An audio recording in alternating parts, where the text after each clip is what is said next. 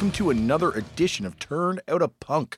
I'm your host, Damian Abraham, and once again, I'm bringing you a conversation with someone who grew up listening to punk, may or may not still be involved in punk, but had their life changed by the genre in a major way. And today on the show, it's a big one, it's a huge one, reconnecting with my buddy, Butch Vig.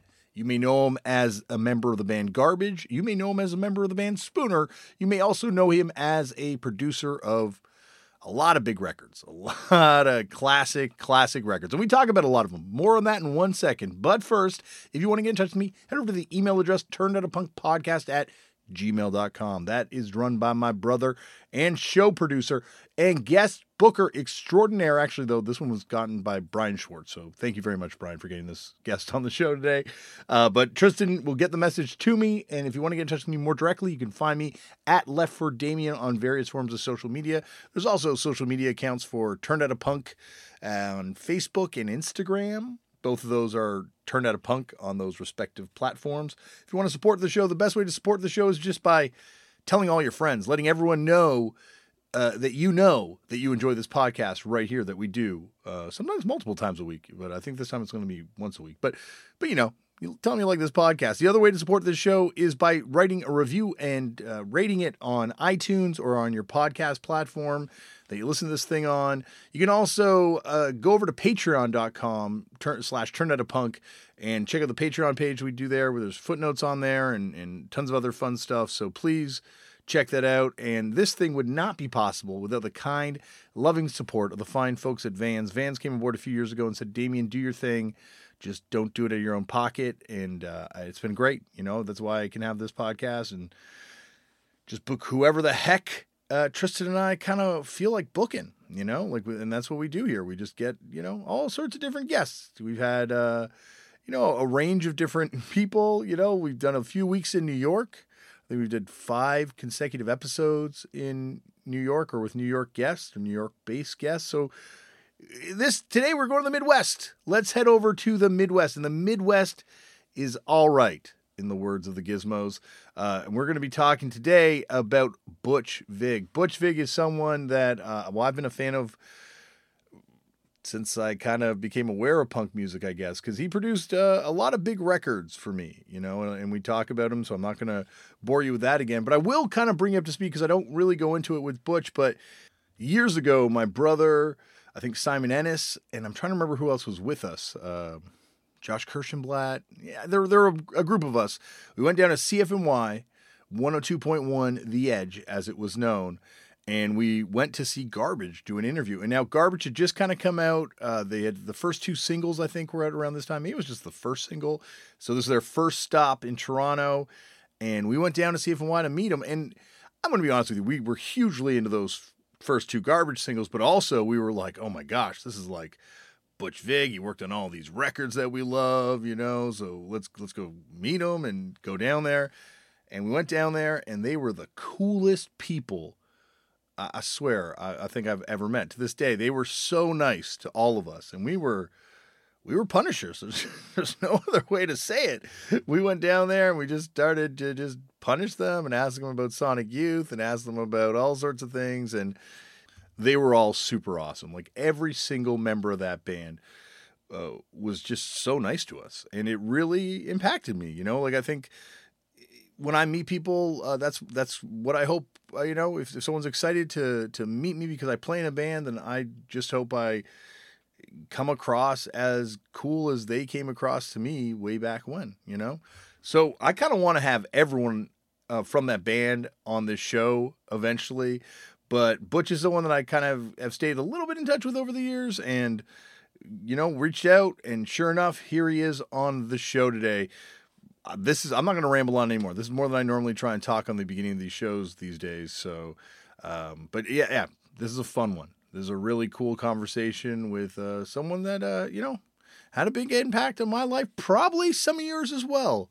So sit back, relax, and enjoy Butch Vig on turned out a punk. Butch, thank you so much for coming on the show. Well, Damian, thanks for having me. I mean, uh, I'm just sitting here in my bedroom studio in LA, and you gave me something to do for the next hour. well, I can't thank you enough for it. And also, I got to thank you for many, many years ago. I think I've told you this before when we were on tour together, but I met you and, and the rest of the garbage at, at a radio show appearance here in Toronto. And you were so kind to my Punisher ass friends and I and uh, that I think really set me where I am today. And and you know, one of those few experiences that you have where you're like, if I ever get into a band where I get fans, I'm going to treat them like this. And so, I got to thank you for that. Oh, that's cool. I mean. Uh, you know, I've I've been around musicians my whole life, uh, either as a musician or as an engineer producer, and uh, I feel a kinship towards anybody who has artistic tendencies, and uh, um, I feel like they're my brother in arms in some ways. So. Uh, you know, I, I'm I'm I I like people. I like hanging out with people. I know some people are you know a little more socially inept, but uh, I, I, love talking to musicians and artists and creative people in in general. Well, we're going to start uh, off where they all start off because we're going to get there soon, I'm sure. Which is, Butch, how did you get into punk? Do you remember the first time you ever came across the genre?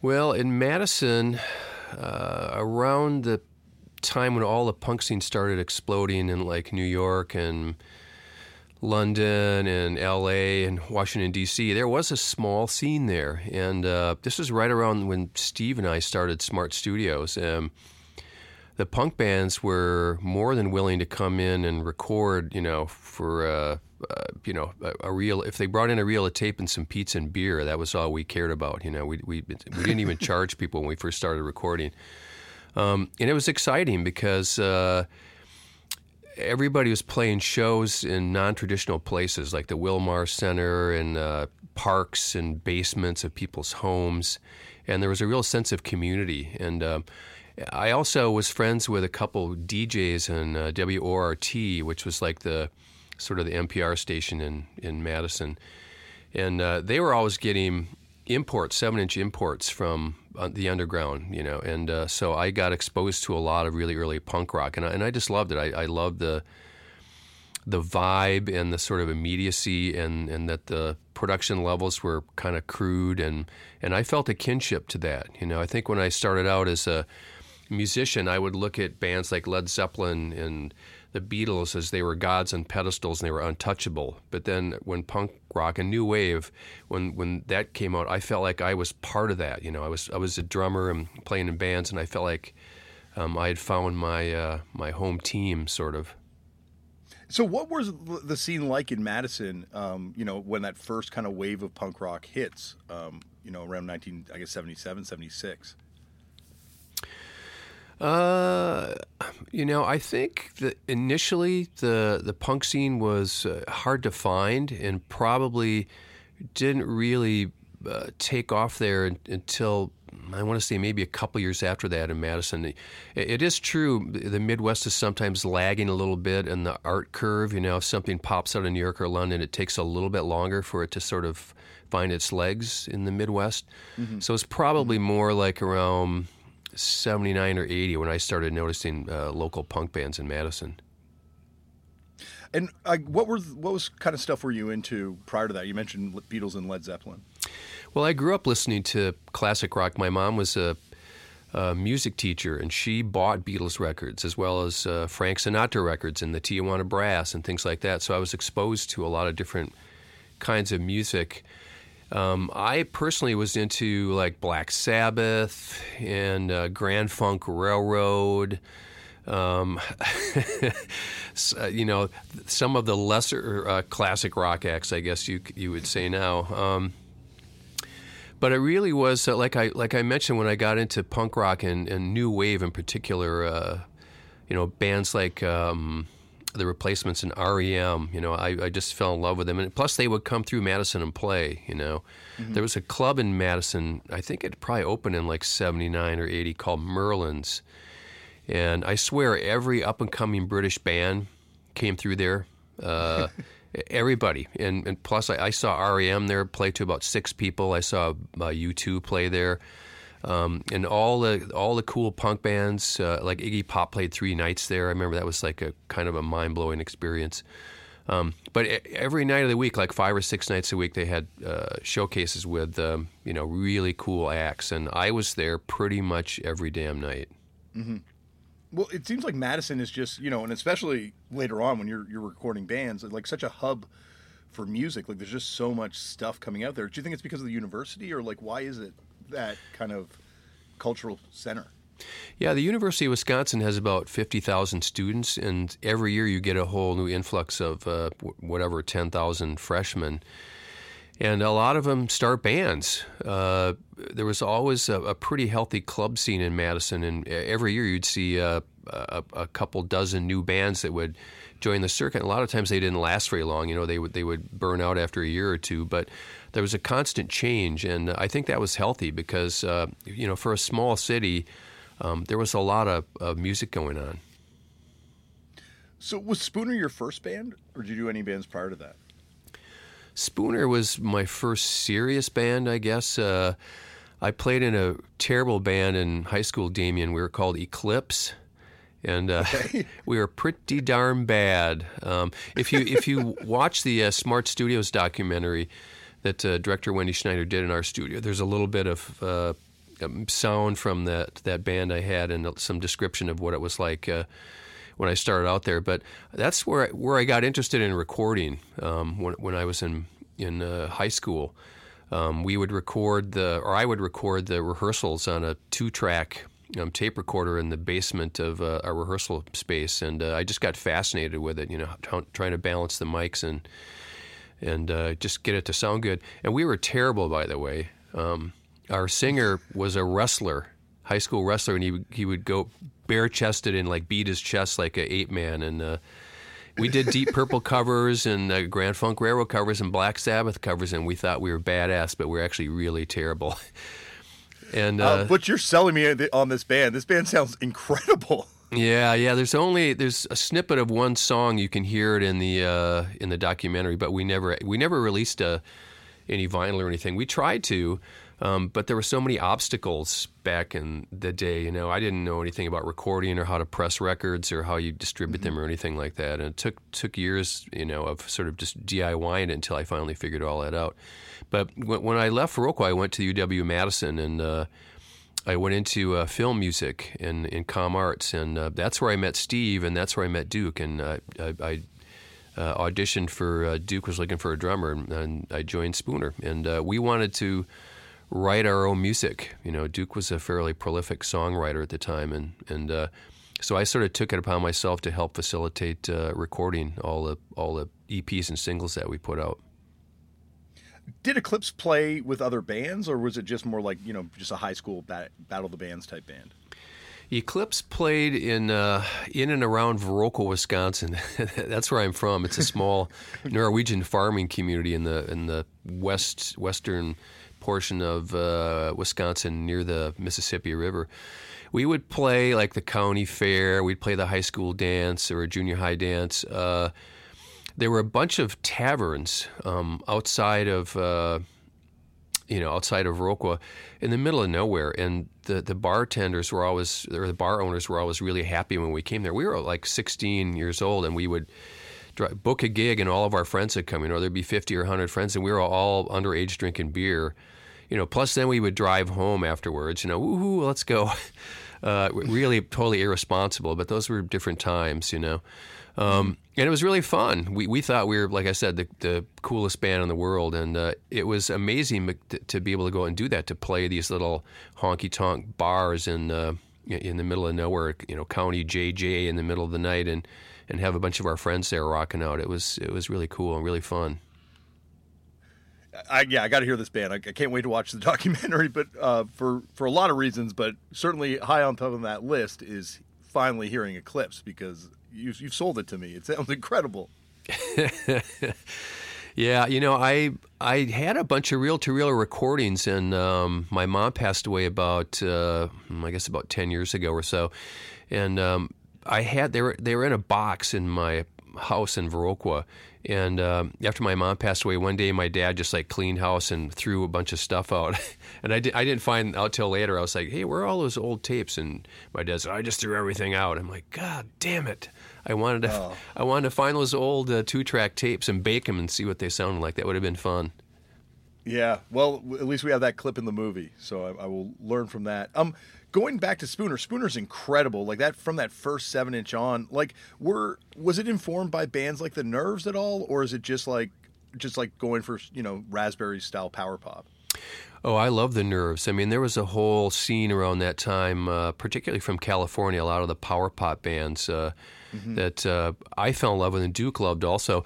One of the bands that was uh, very influential on us and uh, uh you know who helped us uh, was a band from Zion, Illinois called Shoes, and they were sort of lumped into that power pop um, category. They put out a an amazing record, Damian, if you can find it. I think it's called Black Vinyl Shoes that they did on a four track with headphones and they put it out, and then they got signed to to uh, I think it got released on Bomp Records, which released a lot of power pop, and then uh, that led to them getting signed to Elektra Records. So they they uh, made I think three or four albums for Elektra, and uh, got very experienced in the studio. They were they were super studio gearheads. And uh, Gary Klebe, one of the members, sort of took me under his wing. Um, he he co-produced and helped us make the first Spooner album, uh, Every Corner Dance, and Gary was uh, just really instrumental in nurturing me. You know, he knew he kept saying, "I can tell you're not just a drummer; that you want to learn how to engineer and learn how to produce. So you should pursue that. Don't put all your eggs in one basket." You know, and he really mm-hmm. mentored me in some ways, and um, and uh, so that was uh, yeah. Spooner was like my sort of uh, learning ground between the recording punk bands at Smart and then and Spooner, which were I guess in some ways more crafted sounding records. That was my education in recording. You know, I never went to a proper school, and I never learned under a, a studio system where you work your way up from the, the T boy to the second engineer to the engineer, that kind of thing. I was just doing it by the seat of my pants, and uh, so uh, Spooner was one of the um, the guinea pigs for my production techniques. Uh, no, I, it's it's you know I've gone back and listened to them. I've got you know the first seven inch, and I've got uh, the I think it's the third seven inch. But um, yeah, I just think the band's amazing. You know, like what a great sound, and, and it's that kind of American power pop sound that you know was as you're saying. There's a scene for it at the time. Yeah, and we, uh, it, it's funny, we noticed um, as soon as we put that first seven inch out, um, it kind of made us legit in the Madison scene, and we went from playing to 50 people for 50 bucks a night to 500 people, you know, and, mm-hmm. uh, and, and we're able to start playing the big clubs in Madison and, and developed a pretty healthy following. And then that led to us being able to go to Chicago, Minneapolis, and Iowa City, you know, sort of do the Midwestern uh, touring circuit and um, it was great, man. I mean, the the hard thing was a lot of places that would book us uh, expected cover songs, mm-hmm. so we had to learn. You know, we had to learn a lot of cover songs. But so we played stuff that we liked, um, like we play the Raspberries, we play uh, oh Tom Petty songs. Um, you know, things, music that we we felt a kinship to. You know, we didn't necessarily play whatever was on top forty radio and then we would sneak in a lot of our own uh, a lot of our own songs. Sometimes Duke would say, "Here's a song by the Beatles," and we'd play one of our songs, and people would be scratching their heads, going, "That doesn't sound like the Beatles." Uh, but it, it, was great, and uh, and and like I said, we we we really wanted to record our own uh, material, and so we did. You know, between the singles, a couple singles, and an EP, and I think we did three records, three albums proper. I can't remember exactly. Um, but it was uh, it, it, was really fun, and uh, I, I learned if you listen to the very first EP all the way through the last record, uh, the quality gets better. You know, the sound quality is, is getting better because um, obviously I was learning um, how to engineer better and how to produce and mix better. Mm-hmm. And and it, it was a band that ran for a very long time, right? The last album comes out in '90. Yeah, we uh, I guess I want to say we started. Um, around 1979. I can't even remember, but we released uh, a bunch of yeah, First a bunch of singles 79. and EPs, and um, through the you know through the 80s. But we still played shows up until um, the early 90s. In fact, I remember uh, we had booked a pretty big show. Uh, after I finished Nevermind, and uh, but it had been on the books for like four or five months earlier, and I and I looked at my window, my schedule. Oh, I'm going to have some. I'll have like a two or three week window off here, and then the Nirvana mixing got pushed back. Um, I started mixing the record, and uh, uh, Nevermind. And, and none of us were really happy with the results because the band was in the studio with me mixing, and Kurt would come up to the board and go, "Turn all the treble off. I want it to sound like Black Sabbath," and which is not what you want to do. Um, anyway, so we rescheduled uh, the mixing and brought in Andy Wallace, who just did an incredible job mixing. But during the mixing, I had to fly home on a Friday night, play a Spooner gig to like 5,000 people, and then fly back on Sunday and go back in the studio and mix. So we, we were active, you know, not, not full time, but we were still playing shows up through the early 90s. Yeah, no, it's it's and and like as you say, like you know, right through that last record, like such a strong pop sensibility um, with that band, which I guess is you know also something that very much you know is something you know a hallmark of your your know your production work is being able to kind of pull that out of bands. Yeah, you know, I really would try to pull hooks out of noise too. I mean, I think that's one of the reasons. Uh, uh, working with bands like Tar Babies or Killdozer or Die um, the you know trying to keep their their edge and their craziness and the noise in their music, but also focus the hooks. I think that's why I got calls from uh, Billy Corgan and I got a call from Sub Pop and Kurt Cobain because they were listening to those uh, indie records I was recording in Madison and they they liked what they heard. So, um, uh, you know, I've um, I think Steve Albini accused me of trying to make uh, bands, every band I would produce sound like the Beatles. and of course, every band I produced did not sound like the Beatles, but I was trying to pull the hooks out and, and, and you know, make things um, catchy, hooky, even if it was Killdozer. Uh, you know, to me, there were hooks in Killdozer's music. Well, yeah, definitely, and I think that appliances record is super underrated. That SF appliances F, SFB. Oh man, the appliances were so good back in the day, Damian. They would just smoke people. They would smoke people, and they were sort of prog punk. Um, a great Scott was a great drummer. Um, Bill on guitar. Uh, Tom Laskin, the singer. Uh, they were uh, hard to pigeonhole, you know, because they were arty and weird. They would go on these long jams. Um, they were kind of like Pere Ubu on speed sometimes. Um, and, uh, you know, they had a huge following in, in Madison and, and, through the Midwest, but uh, never really caught on out of there. Like a lot of bands, the same with like Die Kreuzen. You know, you sort of get big in your in your area, but it's hard to sometimes to translate that to more of a national scene unless you get signed to a label and you get proper promotion and stuff. But um, yeah, the Appliances, they were one of those bands that to me uh, you couldn't pigeonhole, and they were so exciting to see live. Yeah, like I, I obviously never got a chance to see them live, but uh, those records hold up so much. But that record in particular, you know, that you know, obviously you've done Tar Babies and Mecht Mensch before that, but like that record, it's just like there's a sound to that album that, you know, I think is is something that just cuts through, and that record just sounds like you know you're put once again like you're not making them sound like the Beatles, but you are pulling something out of them that just like it just sounds different than their other records did. Yeah, and that was hard to record because um, they they were a five piece band and they they would also do overdubs and they had a lot of effects sometimes and uh, that was done on an eight track. So I remember I had to record the drums, commit to the drum sound, and mix that to stereo.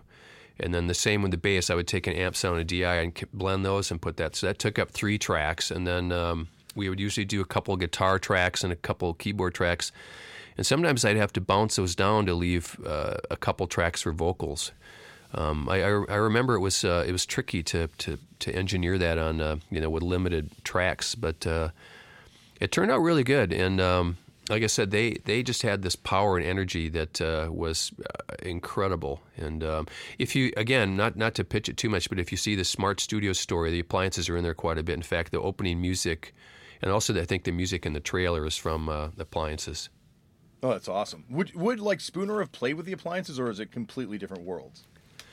No, that was the cool thing about Madison is um, uh, Spooner would play with the Appliances and Tar Babies and Killdozer.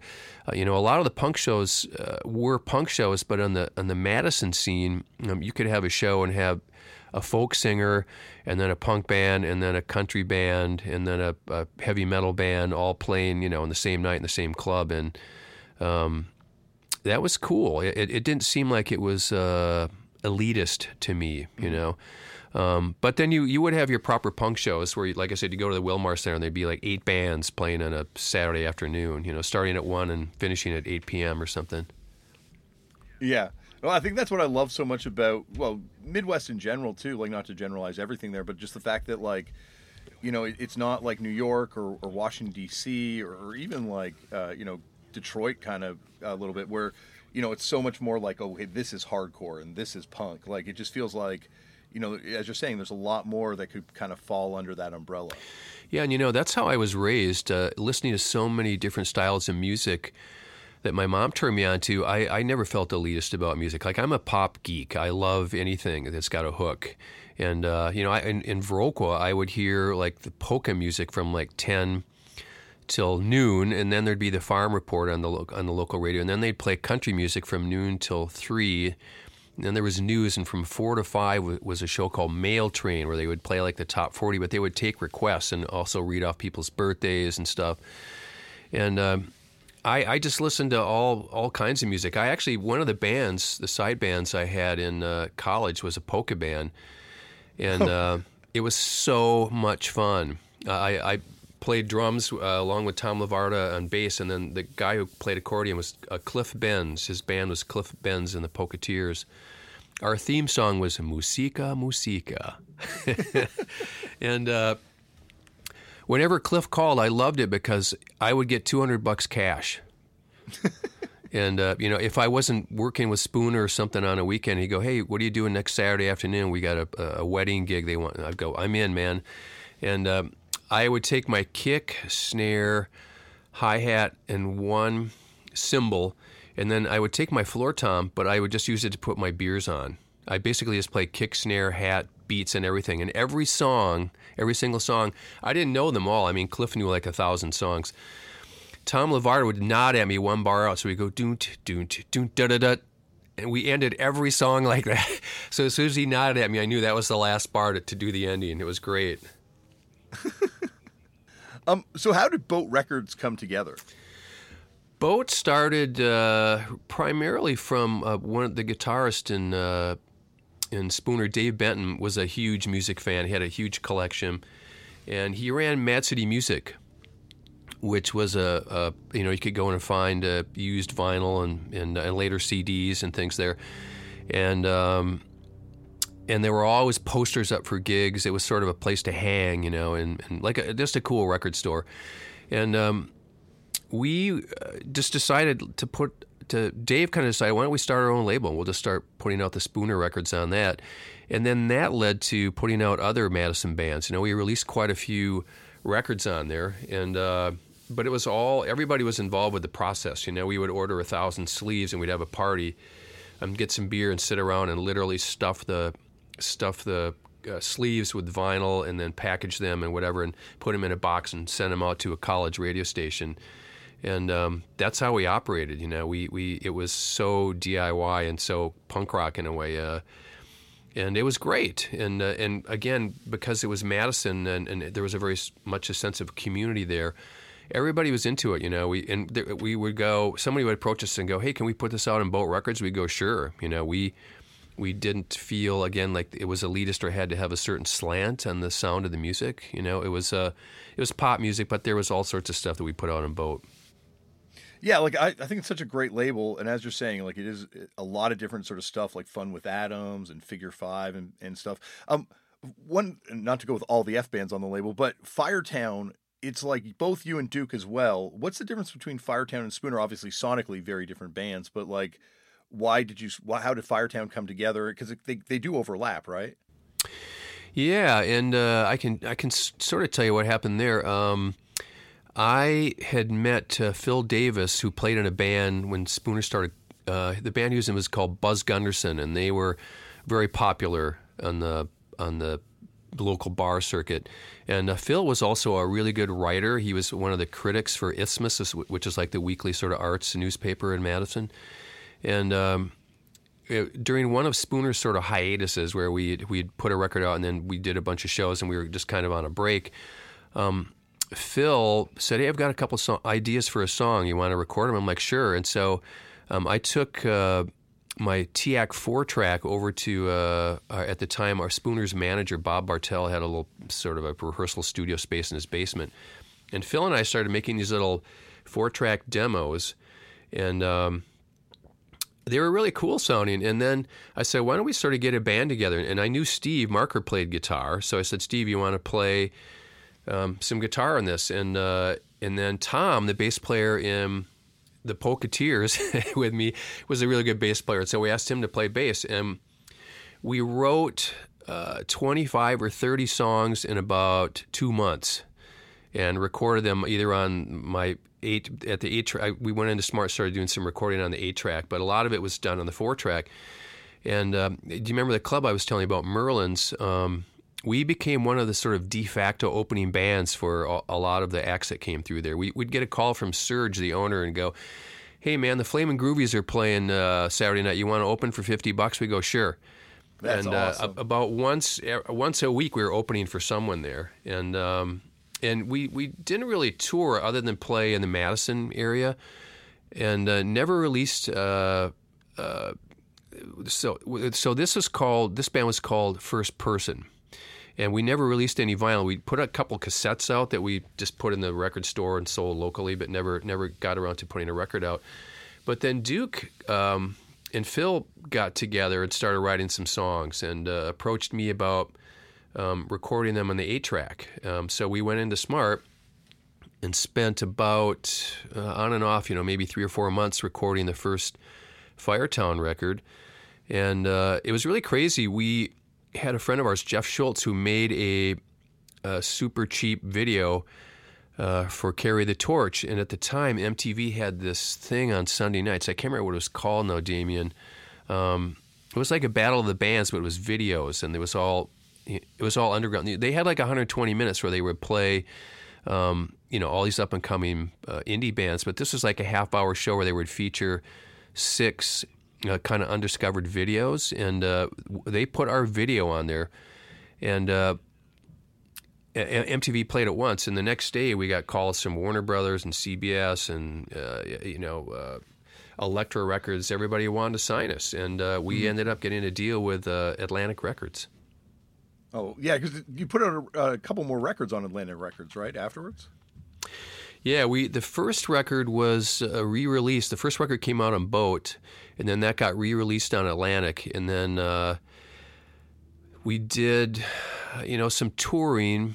Um, it, it, was tough back then to tour because that was sort of right around the start of like the hair metal bands, and um, you know, we could play sort of the club circuit in the Midwest, but anytime we tried to get a national tour, it was really hard. Uh, we did. We I remember we opened up uh, after that first record. We went out with Steve Earle for a while. We played with him, and he was great. He was just super cool dude. We played some shows with Marshall Crenshaw. We played some shows with the Replacements. I remember we played a handful of shows with Bruce Hornsby, um, all as an opening act. Um, and then we went in to make the second record, the second Firetown record. And we went to New York City, and that was a really tough experience. Uh, all of the classic things that happened to a band happened to us. The A and R guy who signed us left for another label. Our management team split up. Um, the head of the label at the time sort of insisted that we work with this uh, uh, producer who really was an engineer, Michael Frondelli, and and we butted heads. I mean, Michael's a very talented engineer, but uh, and I got along with him okay, but uh, Duke and Phil just really butted heads with him. And uh, you know, the first first Firetown record cost five thousand dollars, and the second one cost four hundred thousand dollars. and uh, it, we were in New York for like five months. It was uh, painful. yeah, yeah.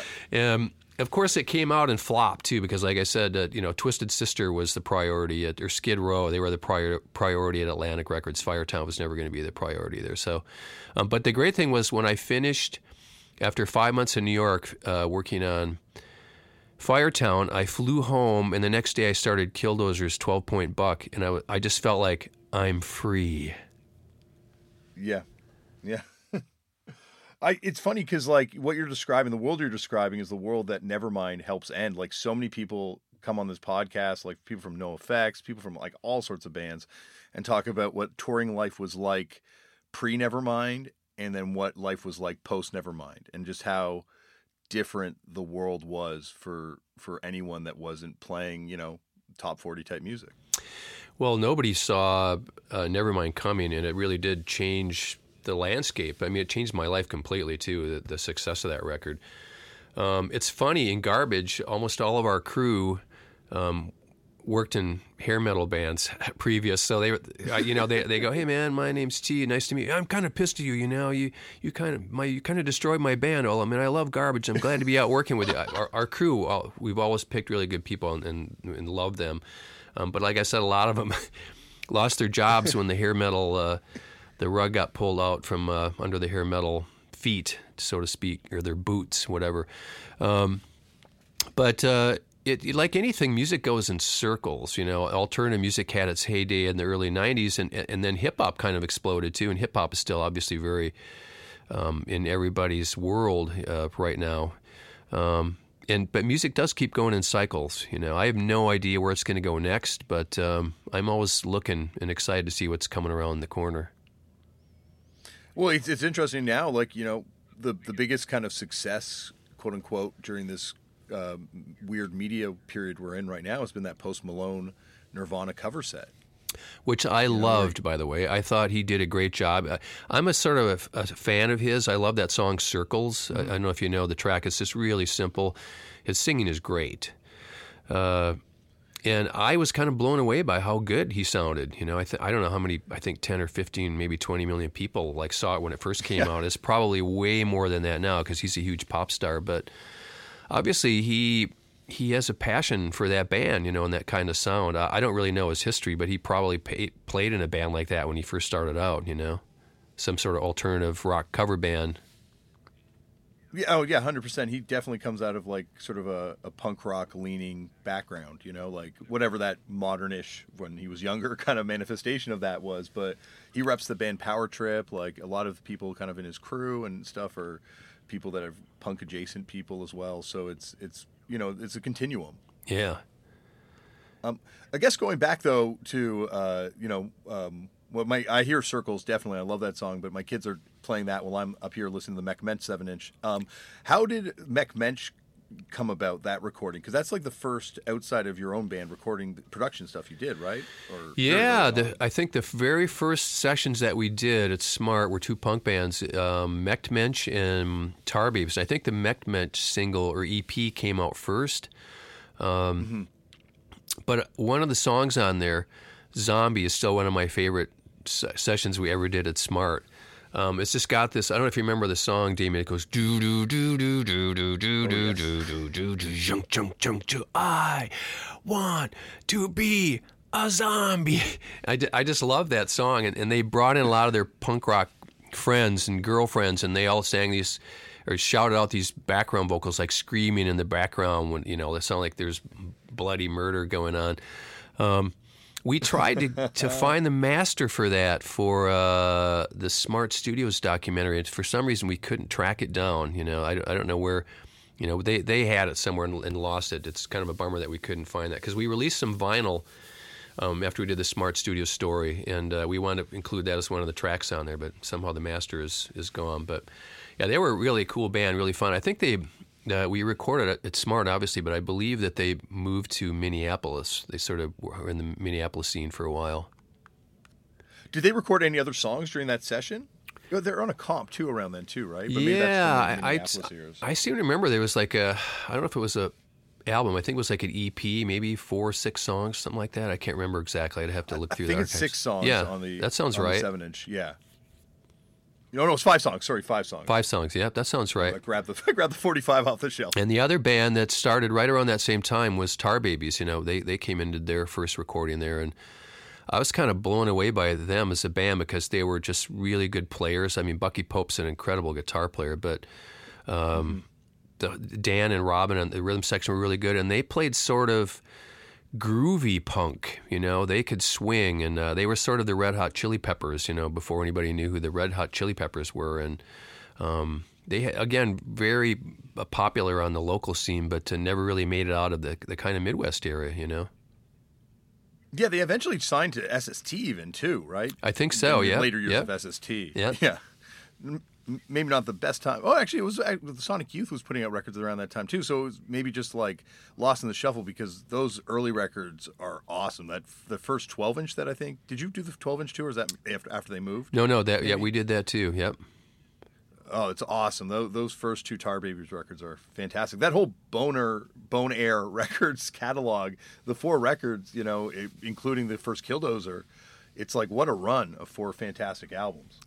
Yeah, and they were doing the same thing that that Boat was doing. You know, just it's all DIY, man. You're you're stuffing the sleeves with the vinyl and taking them to the post office, and you know, um, very much a labor of love. But they they were tapped into the local scene in Madison. Yeah, absolutely. Um, another record I really wanted to ask you about is the Feedtime record that you did. Like, was that something they they come over for that, or did you go over to them? Oh, that was uh, no. They came to um, uh, Madison, and I, you know, there were a couple bands from uh, Australia that made it up uh, and recorded Smart, and usually. Um, it had to be coordinated through a tour also you know they would come up and play shows and then try to find a slot to come you know, when they came through the Midwest to record. Um, and they were an awesome band. Um, I don't know how they found out about us. You know, um, I think probably um, again hearing like the Bone Air records or hearing uh, Killdozer or uh, some of the Touch and Go records I did. You know, maybe they heard those because uh, we did a lot of. Uh, um, I did a lot of production for Touch and Go too for Corey Rusk's label. Oh yeah, well the, another thing I had to ask you about is the Laughing Hyenas record, which I'm sure was somewhere they probably had heard at that point. But uh, how? Sorry, as you can hear, there's a little bit of an argument going on in the background. That's okay. I'll edit this part out of it. Um, uh, but uh, sorry, how did how did your connection with Laughing Hyenas come about? That was a call from Corey Rusk, and uh, he said you have to see this band live. They're incredible, and um, the Hyenas came through town and played. I think the Club de Wash. I can't remember. Um, it was a packed show, and uh, sadly that that that venue burned down. That was a really cool Madison venue, um, and and they were really intense. Uh, and I, I, just loved the vibe. I thought the rhythm section was incredibly powerful, and Larissa played primal guitar. Like I don't think she ever played a solo. She might hit a one single note every now and then a song and just let it sustain. But basically, she just thrashed out chords, you know, garage rock chords and uh, John was incredibly powerful as a as a frontman, and um, so Corey said, "You go check him out," and then we just booked the the studio, and they came in for maybe five or six days, and we did the, that first record, and um, we brought in their PA and brought that into the room. And once I had uh, Jim's uh, drums set up and kind of had the overall vibe, you know, we put Larissa in the vocal booth um, because her guitar was so loud. I think she had a twin and just just put it on 10 and it was like the fillings in your teeth would fall out if you got in front of the amp um, but once we had them set up then we brought the pa in and i would take the signal from the board that, that i was getting going to tape and i would also run that back out to the pa and then so that came into the room too so it just had the most crazy intense sound god it was killer. and you can hear that on their record. It sounds like it's sort of bursting at the seams, you know? Oh, that record's a monster, you know. I just, uh, I love that thing. And actually, I think, you know, it, it was reissued, right, recently? Yeah, I did a, a, an interview last year, too. I think there's a book that came out on them or oral history or something that came out. And uh, yeah, but all the stuff's been reissued. And yeah, those records sound great. Oh, yeah, that record in particular is just such a well, like such a visceral band. Like I'm a huge Negative Approach fan. Had you heard of Negative Approach before being introduced to Laughing Hyenas? I had, but I, would never seen them live. You know, I, would heard mm-hmm. a couple. I think Corey Rusk sent me some of their tracks. You know, when, just to get my head around what they were going to do. But I never got to yeah. see them live. John's got to be one of the the greatest vocals vocalists of that style ever. Like, or if not the greatest vocalist of that style ever. Yeah, he was. He just had an incredible dynamic and uh, very primal, you know. And mm-hmm. uh, like I said, they were they were so intense live. I think they would just blow people's heads off. If you had no idea what, what they were like, you know, when they would take the stage, you go, oh, they, especially Larissa looked sort of unassuming, you know, and then they would just kick into a song and it had these jungle tribal rhythms and just searing guitar and, and, uh, and John's singing is over the top. And uh, yeah, they were, they were a force to be reckoned with. Yeah, definitely. And he's also one of the few vocalists where I think, uh, you know, like like almost like a Frank Sinatra type thing, where he gets more control over his voice as time goes on. Like so many aggressive vocalists end up losing their edge, but it's something where he's, you know, like he's he's more in control of his, his instrument in Laughing Hyenas than he was in Negative Approach. Yeah, and he could croon if he wanted to. You know, every now and then a song. That's another thing I liked about the band. They had these dynamics where they would just ease up a little bit, and then they would kick back in, and and that could happen from Larissa just sort of laying off the guitar or John crooning, you know, momentarily before he before the band kicked back in, and so, so they they were really good at, dy- at controlling those dynamics too. It's funny because like later on it becomes co- sort of codified as the grunge sound, but like so much of that sound is, is really like a Midwest sound between Killdozer and, and Laughing Hyenas and you know like it and obviously your work. um, it feels like there's just like that sort of like it sounds that's more grunge sounding than you know a Soundgarden or, or an Alice in Chains are to me. Oh, totally. Yeah, yeah. They, you know, um, to me, I could hear a little Stooges or MC5 in their music, and I, th- you know, I th- guess they were from Detroit, right? Um, I'm Mm-hmm. pretty sure they were from the Detroit area. Last time I saw John too, he was in Garbage's on tour in, in Detroit, and, and ran into him at one of the, at the venue we were playing. I don't remember where it was, but and he seemed in pretty good form. Um, but I, I think they pulled in some of that. That was one of the influences in their sound, definitely uh, the Stooges and MC5. So I guess go, um, you know, and by the way, Butch, this has been incredible. And would you come back for a part two at some point in the Of future? course, yeah. This is fun, Damian. I'm, I know it's going painfully slowly, and I'm just going record by record at this point. But it's only when I went through, uh, you know, your your production work the whole way through and saw it on mass that I realized there's, oh my gosh, there's so many records that you you worked on that I just had no idea. Like I'm just in love with this record and just neglected to check the credits. I'm sorry about that. Oh, no but worries, Now I will. but going. Uh, one band I had to ask you about because I've, I've been a fan of this random find from years ago is the Swamp Thing band or the Swamp Thing album that you did. Oh man, they were a band? super cool band. I yeah, they they were great. Uh, they sort of had a I don't even know how to describe it, like a punk folk vibe. Um, I could hear a little bit of the Violent Femmes sort of in some of their Mm-hmm. Some of their songs. Uh, um, they they we did a record and they were really hooky songs. They they got very popular on the on the Madison sort of Midwest circuit at the time, and. Um, one of the guys, Bob, and uh, and their manager went to uh, New. You know, when the band sort of uh, ran its course, they moved to New York and started the Knitting Factory, which became a very successful alternative music club there for many many years. And in fact, I remember this is a little a little side note. Um, when we went out, uh, when Firetown went out to record our second record in New York, we drove. You know, we rented a, a U-Haul and drove all our gear out. And uh, I got a call from Bob. I think Bob Appella was his last name, and he said, "Hey, Butch, if you bring out like 40 or 50 cases of Leinenkugel's beer, I'll give you like $10 a case on top of what you pay for it. and we're like, really? Okay. And plus, we were going to bring some of our beer anyway because we knew New York was going to be expensive. So we just so we just went and bought a shitload of beer because he could. It was uh, Leinenkugel's was deemed exotic in New York, and they would sell it for like six. You know, I don't remember what it was, but they, you know, it was dirt cheap in Wisconsin, and uh, it was like a a premium beer in New York City. So uh, whatever they bought from me, they just mark it up and they sold all of it. So we we ended up going out with. Uh, uh, as I remember, with all our gear plus 50 cases of Leinenkugels and Kugels, and I think maybe uh, you know maybe 10 cases of old style, being being you know proper Wisconsinites, uh, we had to make sure we had enough beer for the trip. Um, I guess going, uh, you know, uh, back that also it probably helped chip away at that, uh, you know, four hundred thousand dollar recording budget. Well, the money was spent on uh, studios. Um, you know, we, we recorded that at uh, Media Sound, an incredibly super cool studio in, uh, I think it was like 57th and 8th in Manhattan.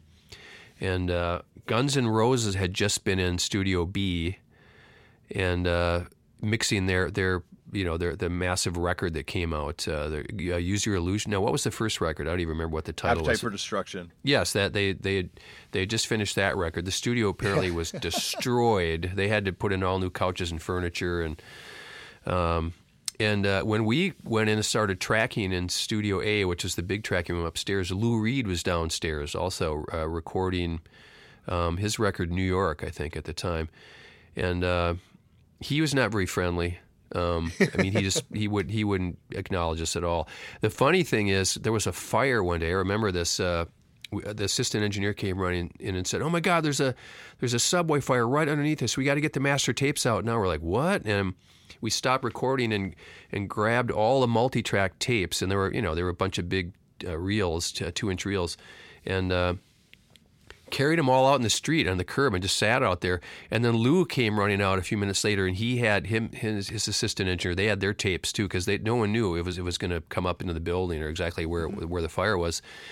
And so we're sta- we're sitting there with our tapes, uh, just sitting there. You know, it was for hours. We were out on the sidewalk.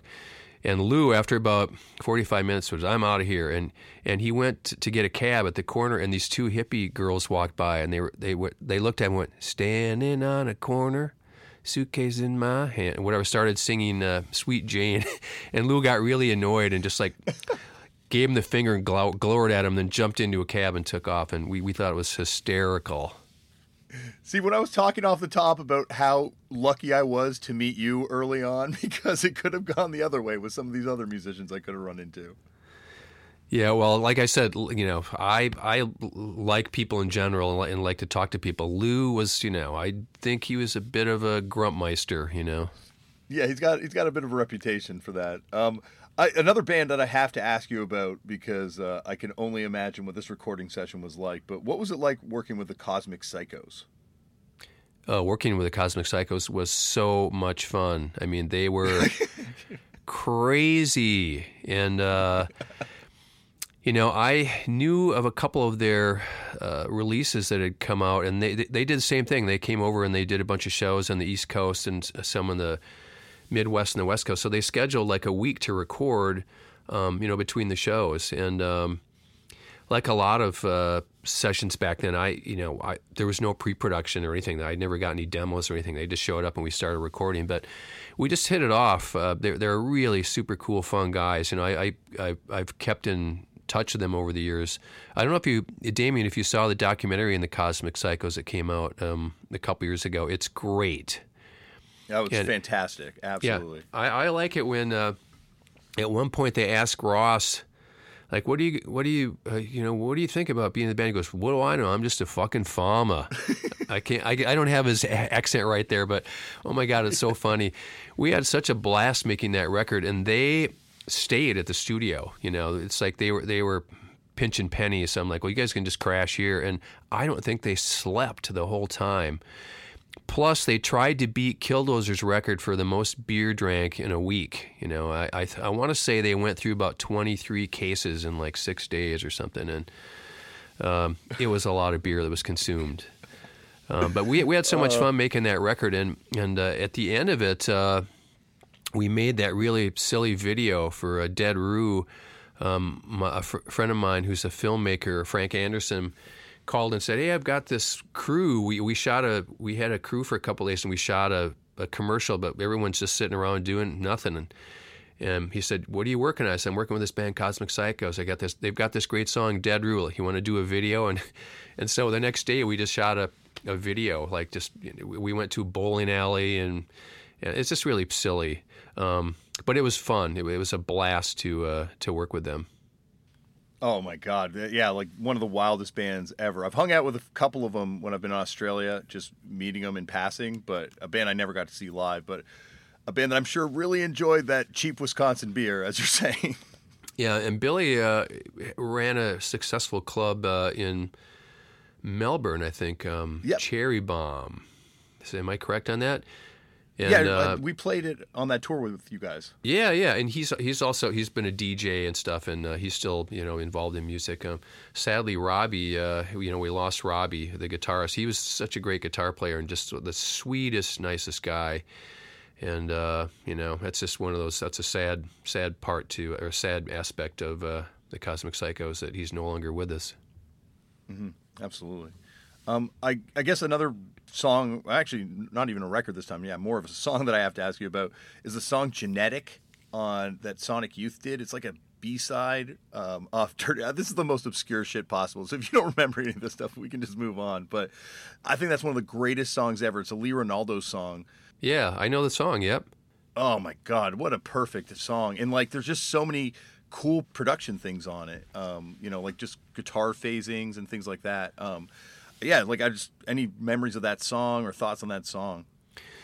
Well, Sonic Youth were amazing to work with. Uh, they had a, a truly unique sound and a sensibility in terms of how they approached writing and recording and performing. And um, when I went in to make Dirty, this is also a, a little interesting anecdote that circles back here. I, I was mildly intimidated. Um, I'd seen them play live before, and I just got this uh, thing in my head. Oh, they're very cerebral and very arty, and and uh, and the day, day, first time I flew to New York, I went to meet them, and I, I went to Kim and Thurston's apartment, and I walked in, and, and Thurston said, "Hey, Butch, we want our record to sound like this," and he blasted "Zombie" by Mecht Mensch. and I just burst out laughing, and he, he chatted on Stunbound. He goes, "We want to sound just like this." I'm going, "Okay."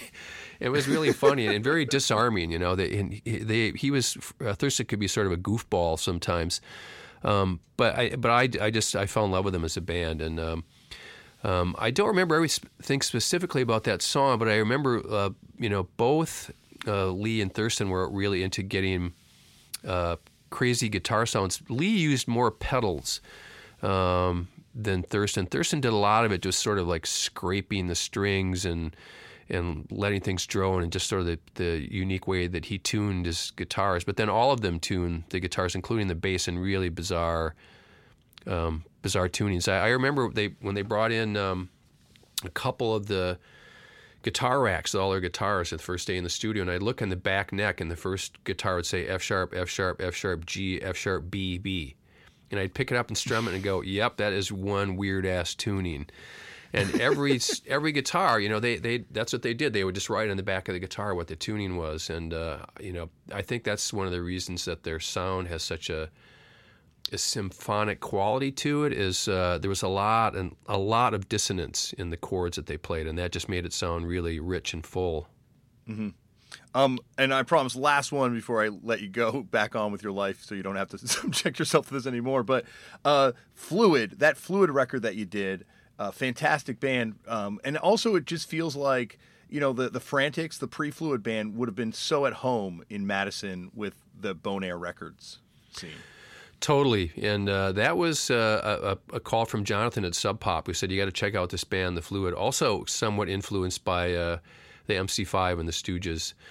And uh, I, they they came and recorded in Madison. They played a show there, and um, I thought John was a star. I mean, he was just so charismatic on stage. The singer, um, just incredible, and. Uh, Garrett, I think Garrett was on drums. He was also a real powerhouse, but they had a super cool vibe, and I I thought they were destined to um, jump to a major label. You know, I really did. I thought that they had the the charisma and the and the sound, and uh, I guess I think they were from Denver. And I remember after we put that EP out, and they went out on tour and stuff. But I think uh, I could sense that there maybe was a little bit of friction already going on with some of the members of the band in the studio. I don't remember exactly what happened now, but um, sadly, they you know they didn't. Um, uh, they never got signed to a major, but I, I think that they would have been a, a, a powerful, powerful band, and uh, if they'd stuck around and had a shot to get a, a wider audience.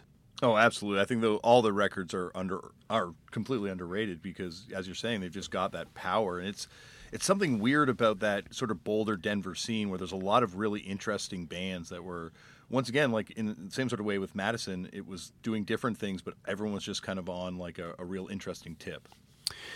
Yeah, and uh, you know they again they, we the first EP or the EP I did I think was on Sub Pop, right? And um, I loved uh, Sub Pop. I was I was part of the uh, Sub Pop Singles Club. I don't know if you ever knew about that. Oh, absolutely. and it, it was cool because Sub Pop also did not adhere to any particular style. I mean, they basically, I guess, they liked rock and roll, you know. Um, but you had sort of grungy bands like Nirvana or uh, Mudhoney, but then they they they would ha- have more traditional sort of rock bands, and it, they evolved into having. you know, If you listen to Sub Pop now, they have hip hop bands and folk artists and psychedelic rock and and whatever. And but they were that way somewhat back then, and, and really I think it came down to um, uh, that Jonathan and Bruce was just their taste, you know, what they liked in in uh, music, and so that's why I, I, thought Sub Pop was like probably probably the preeminent indie label at the time because I just thought that both those guys had really good taste in the acts that they signed. Um, are there any bands that you wish you had a chance with to work with? Like, were there any bands that at the time you're like, oh, if I got my hands on them? Hmm, that's a good question. Uh, I don't know. I'd have to think about it. I, I mean, um, I can't really, I, um, I can't think off the top of my head, Damian. I'm sure there were. I, I, was probably like, oh man, I'd love to work with these guys. But at the time, when you're in the th- thick of uh, doing that kind of stuff, it's I, I, never, I never really drew up a wish list. I guess I just, I was in, I was just basically in the moment. I would have loved to have heard a Butch Vig Wipers record. You know, like that. I think would have been an unbelievable. Oh, that yeah, that would be cool. I'm, I'm a huge Wipers fan. That would have been very cool. Yeah. Well, now I'm just going into fantasy baseball territory. So, Butch, I can't thank you enough for doing this. Well, Damian, thanks, man. Maybe we can do a round two. Uh, you know, uh, uh, it's like I've got time on my hands. I'm just when I'm done here to do, I'm just going to jump back into uh, uh, trying to work on some of the garbage tracks today. But maybe we could do this again in a couple weeks or whenever you have time to do it, and we could do volume two. Oh my gosh, I'd love that because believe me, I got a lot more specific questions about a lot more very specific songs and records to punish you with. So uh, in the in the near future, my friend. Right on. Well, thanks so much, Damian, and uh, be safe and stay sane. Okay. Thank you, Butch, for coming on the show. And you heard right there, Butch will be back for a part two at some point in the future because there's a lot more to discuss. You know, there's a lot more Midwest punk and hardcore to talk to him about, a lot more grunge, a lot more, yeah, just just nerdy shit. Just nerdy shit. Speaking of nerdy shit, next week on the show, we get nerdy with a friend of mine and one of the best front people in all of music, Jehnny Beth. She has a brand new solo record, which is pretty fantastic, called To Love Is To Live. And uh, yeah, this is a really fun conversation. I'm stoked for you to hear it. And uh, yeah, one of the best front people. One of the best front people. Oh, oh. All right. Well, that's it for this week on this show. Until next week, remember, as always, Black Lives Matter. The lives of Indigenous people matter. Go out there, get involved, uh, find out what's going on. Uh, you know, sign whatever you can sign. Lend your support, however you can lend your support, be it financially, be it you know in, in some sort of auxiliary capacity. Get involved. Fuck fascism. You know, fuck Nazis. Fuck, fuck that shit. Fuck it all. Fuck it. Stuff sucks.